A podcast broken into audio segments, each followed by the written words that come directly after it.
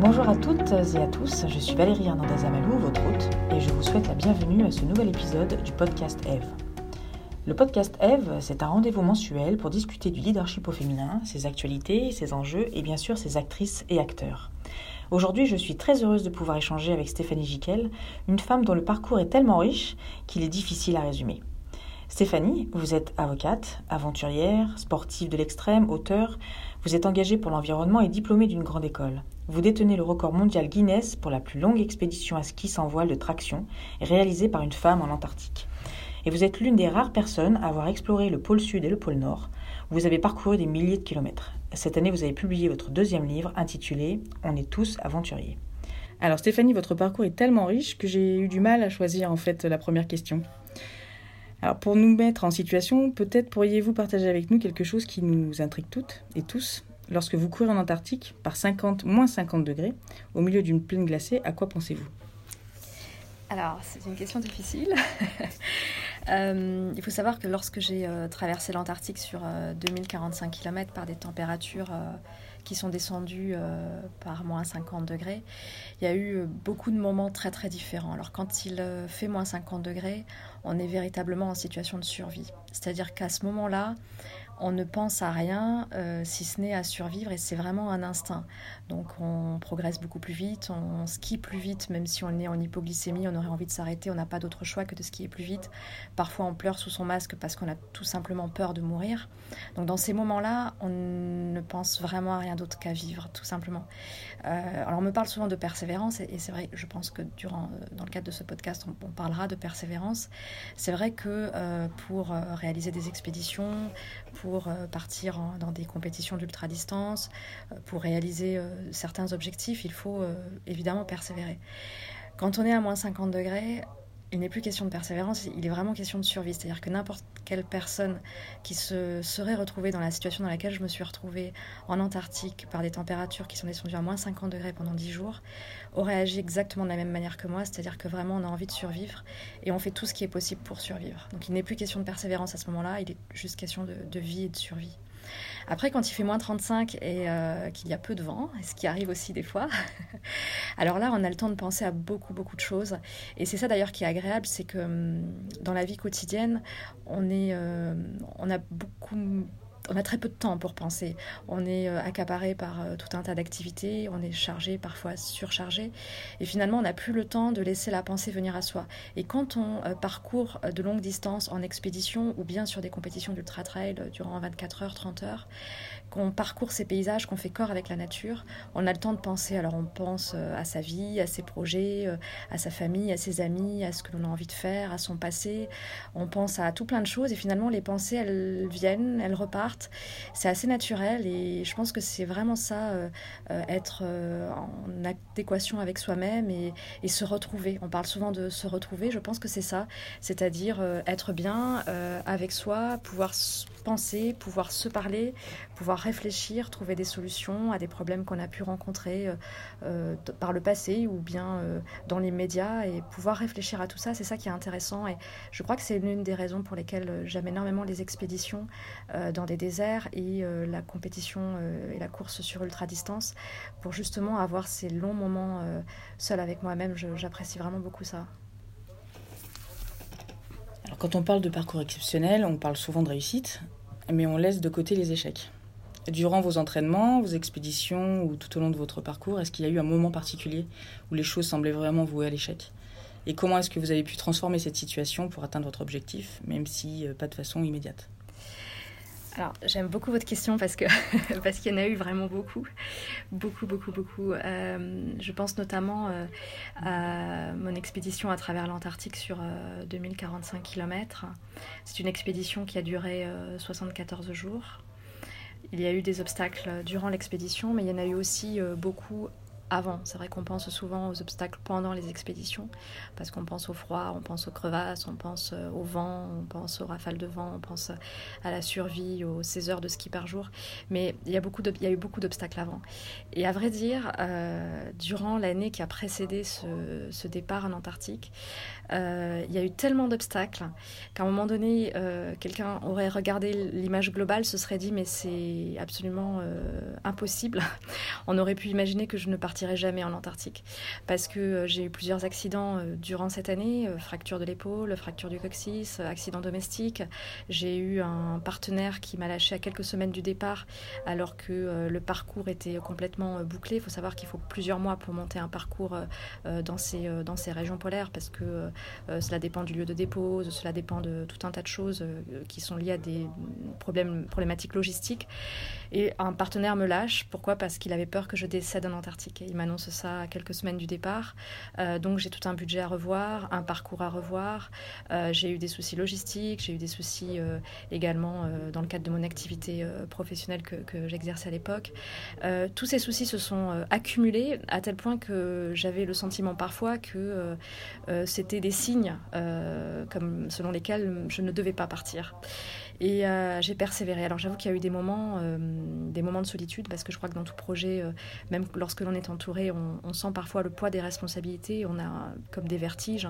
J'avais l'impression parfois d'être dans une sorte de tunnel avec une sortie qui, qui s'éloignait, mais je ressentais que je n'avais pas d'autre choix que d'aller vers cette issue.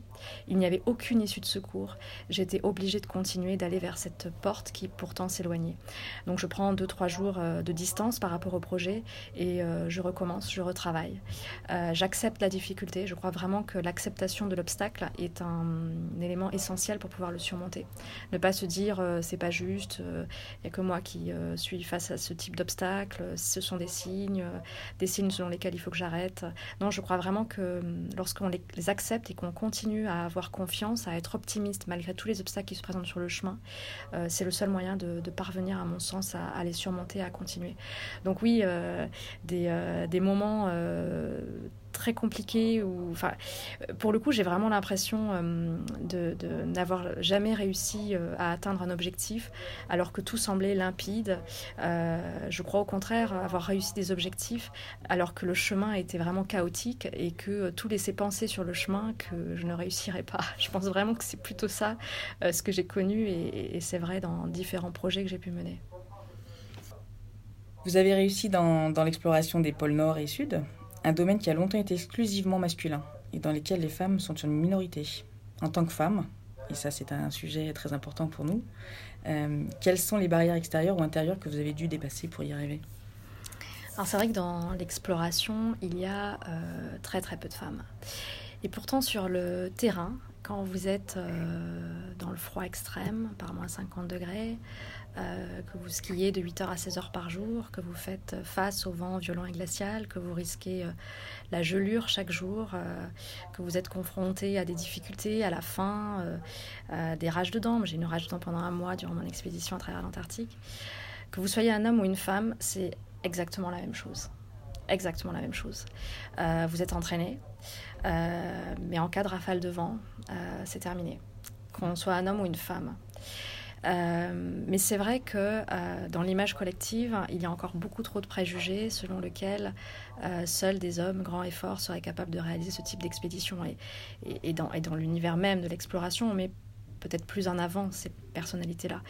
Et donc c'est difficile pour une femme de monter ce type de projet, notamment de trouver des partenaires, de monter une équipe, parce qu'on pense que vous ne serez pas capable de réaliser un tel projet. Donc je pense qu'il y a beaucoup de... Et, aujourd'hui, je, partage cela avec, euh, avec euh, d'autres femmes dans ces, dans ces univers-là. L'objectif, c'est de vraiment d'informer, euh, de dire qu'on peut réaliser de telles expéditions, que ces environnements-là, ils sont hostiles, mais ils sont hostiles pour les hommes et pour les femmes, et qu'il n'y a pas uniquement qu'une poignée d'hommes qui seraient capables de réaliser des choses qui sont présentées comme étant extraordinaires ou un peu surnaturelles ou surhumaines euh, non, en fait, dans tous les projets, euh, des hommes ou des femmes peuvent atteindre des objectifs. Et euh, je crois qu'il faut vraiment avoir cette confiance. Alors, ce qui est compliqué, évidemment, quand on monte ce type de projet aussi, c'est que on rencontre beaucoup de personnes qui vous disent que c'est impossible parce que justement, vous êtes une féminine. Donc il faut parfois faire preuve d'encore plus de confiance en soi, d'encore plus de persévérance. parfois il y a des moments de solitude qui sont encore plus forts parce que justement il faut faire face à toutes ces, tous ces arguments selon lesquels vous ne serez pas capable d'y parvenir. donc c'est vrai qu'il y a des moments qui sont compliqués pour une femme en amont quand on monte ces projets-là. Mais après, une fois sur le terrain, une fois qu'on a trouvé des personnes de confiance et qu'on a pu s'entourer de ces personnes de confiance, voilà, c'est la même chose qu'on soit une homme ou une femme. Il faut aller, il faut aller au bout, y croire et puis, et puis surmonter les obstacles les uns après les autres. Quand on parle des buts que vous avez atteints en tant qu'exploratrice et sportive, on vous imagine souvent seule, en train de courir ou de vous entraîner, mais une partie de ce chemin se fait à plusieurs, j'imagine. Dans votre parcours, quelle a été l'importance du travail euh, collectif?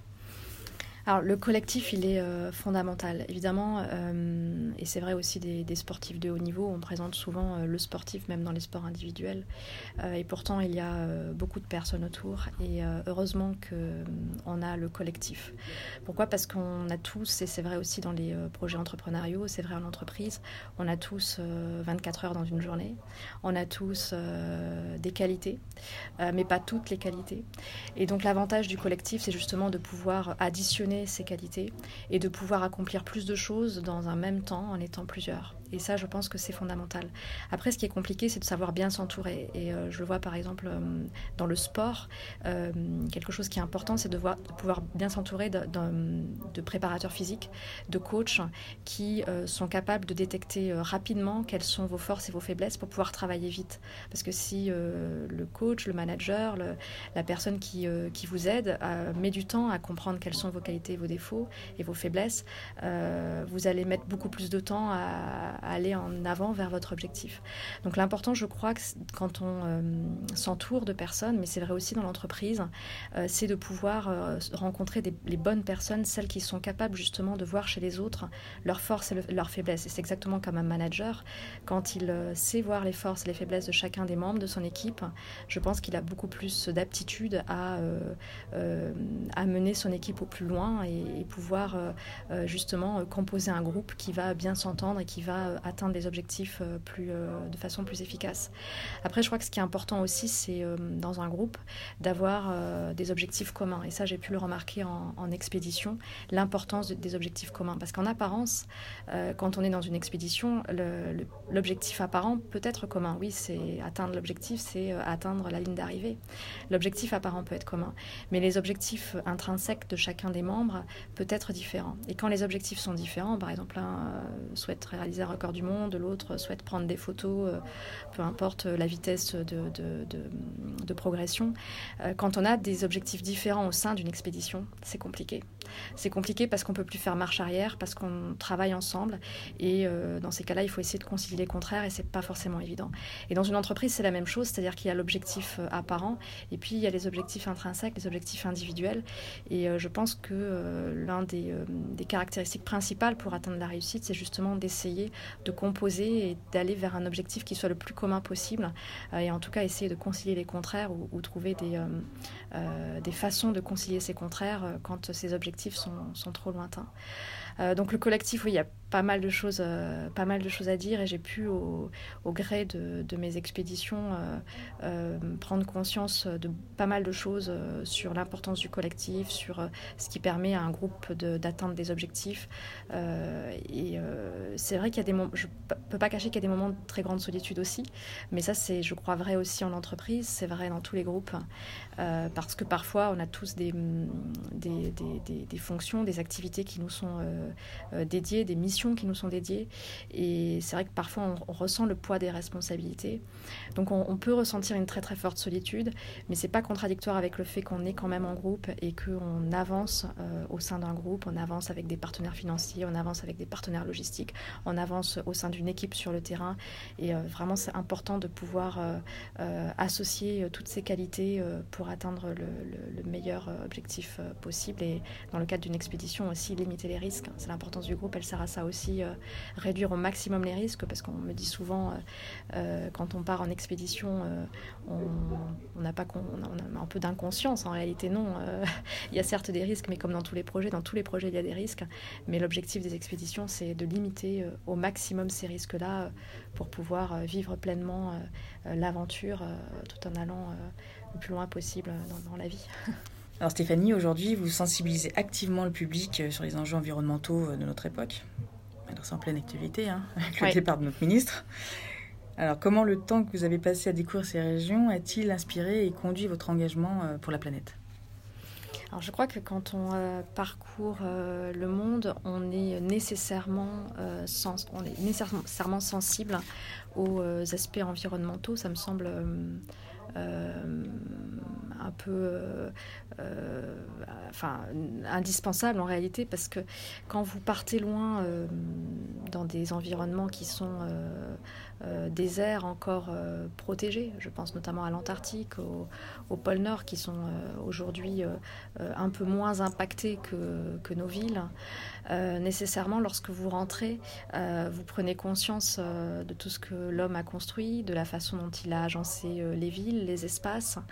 vous vous rendez compte aussi encore plus de la pollution, puisque quand on revient par exemple d'Antarctique, après y avoir passé trois mois, on est considérablement gêné par la pollution en ville euh, sur Paris euh, pendant plusieurs semaines. On la ressent vraiment physiquement. Et donc, vous prenez conscience, en fait, mais c'est vrai dans tous les domaines, c'est-à-dire que dès que vous prenez de la distance, euh, vous prenez conscience encore plus de la façon dont, dont vous vivez au quotidien. Euh, parce qu'au quotidien, c'est vrai qu'on est, euh, bah, comme j'ai dit tout à l'heure, on, est, on, a, beaucoup d'activités, on est euh, un peu le nez dans le guidon, on ne prend plus de distance. Et quand on prend cette distance-là en expédition et que l'on revient, il y a des choses qui ne sont pas forcément naturelles. Pour moi, par exemple, le fait qu'il y ait beaucoup de voitures dans les rues, c'est pas forcément naturel. Enfin, on aurait peut-être d'autres moyens de progression, notamment au sein d'une petite ville. donc toutes ces choses-là sont pas forcément, euh, me paraissent pas forcément naturelles et on le questionne. Et c'est ça qui est intéressant euh, justement quand on prend euh, un peu de distance et quand on parcourt le monde, c'est qu'on questionne les choses, on remet en cause et on prend plus les choses comme étant forcément évidentes ou naturelles et c'est pourquoi peu à peu on, a envie naturellement de partager sur ces sujets et, et de sensibiliser les autres et notamment les jeunes à la beauté de la planète et à l'importance de, la protéger et c'est vrai que quand on voit des espaces comme euh, l'Antarctique, euh, il n'y a pas de faune, il n'y a pas de flore, c'est un désert euh, absolument immense qui est encore protégé hein, par rapport, rapport à, nos villes évidemment. Et forcément, on, a envie, on aurait envie de, le laisser en l'état et, qu'il ne soit pas affecté par, la présence de l'homme et par son action. Donc forcément, je pense que le fait de voyager euh, rend sensible à ces questions environnementales. Ça me semble, euh, ça, voilà, c'est venu naturellement au fur et à mesure des expéditions et des voyages. Alors, avant de se quitter, j'ai une dernière question. Si vous pouviez rencontrer la femme que vous étiez euh, avant de partir pour la première fois dans une exploration de l'extrême, quel conseil lui donneriez-vous? Alors, c'est intéressant. Je ne sais pas si je lui donnerais un conseil en particulier parce que enfin, c'est vrai que quand j'entends euh, votre question, j'entends euh, peut-être un conseil, euh, par exemple, pour lui permettre d'éviter certains obstacles, d'éviter certaines erreurs, lui permettre peut-être d'éviter certains échecs, lui permettre de surmonter plus facilement et plus rapidement certains, certaines difficultés. En même temps, euh, je crois qu'on a besoin parfois de se tromper, on a besoin d'échouer, on a besoin euh, parfois de prendre du temps euh, pour comprendre comment surmonter certaines difficultés et euh, lui, permettre de les éviter, je pense que ça ne l'aiderait pas forcément. Je pense au contraire euh, euh, que c'est cette succession d'échecs, cette succession d'obstacles qui ont forgé ma capacité à persévérer, à m'adapter, qui, ont, qui m'ont donné envie de continuer. Et je crois que plus j'ai rencontré d'obstacles et plus j'ai eu envie de persévérer, d'atteindre mes objectifs. Et aujourd'hui, après être passé par pas mal d'obstacles et avoir atteint certains objectifs qui me tenaient à cœur, euh, je suis convaincue que beaucoup de choses sont possibles, que quasiment tout ce que l'on a envie de faire est possible. Et euh, je crois qu'il fallait vraiment passer par ces étapes-là. Donc euh, je lui donnerai pas nécessairement de conseils pour, les, pour éviter ces, ces erreurs ou, ces échecs ou, ces obstacles-là. Euh, je lui dirais au contraire de, de, les vivre à fond. Et je pense de toute façon que ces conseils euh, peut-être seraient hum, abstraits, même si j'accorde beaucoup d'importance aux conseils. Et, et, pour ma part aussi, euh, j'ai bénéficié de conseils de nombreuses personnes dans différents domaines, hein, pas uniquement dans le milieu de l'exploration, mais aussi des entrepreneurs, des dirigeants, des créateurs, des, des personnes qui évoluent en entreprise, des artistes des sportifs. Et euh, c'est vrai que ce que j'aime bien ensuite, c'est mettre en application ces conseils. C'est ça qui est intéressant, c'est vraiment l'expérience. Donc euh, si je lui donnais des conseils, elle les, elle les écouterait, elle les entendrait, mais elle aurait besoin quand même de les mettre en pratique pour comprendre euh, tout le sens qu'ils ont et tout ce qu'il y a derrière. En fait, je pense que c'est vraiment important de passer par ces étapes-là pour, pour grandir. C'est vraiment très... On peut pas aller plus vite finalement. Euh, je pourrais pas lui donner de conseils pour aller plus vite. Euh, je pense que c'est pas possible. Mais un grand merci Stéphanie euh, pour cet merci échange. À vous. Alors qu'on aurait envie de poursuivre, hein, évidemment. J'invite nos auditeurs et auditrices à découvrir le bel article de Stéphanie sur le blog Eve. Vous trouverez le lien dans la description de l'épisode. Je vous invite aussi à découvrir davantage sur le parcours de Stéphanie dans son dernier ouvrage et sur son site web, également indiqué dans la description. Mais avant de nous retrouver pour le prochain épisode, vous pouvez continuer la conversation avec nous sur les réseaux sociaux. Merci de nous avoir écoutés. Je vous donne rendez-vous le mois prochain pour le podcast Eve avec Tal Benchar, professeur du bonheur à Harvard.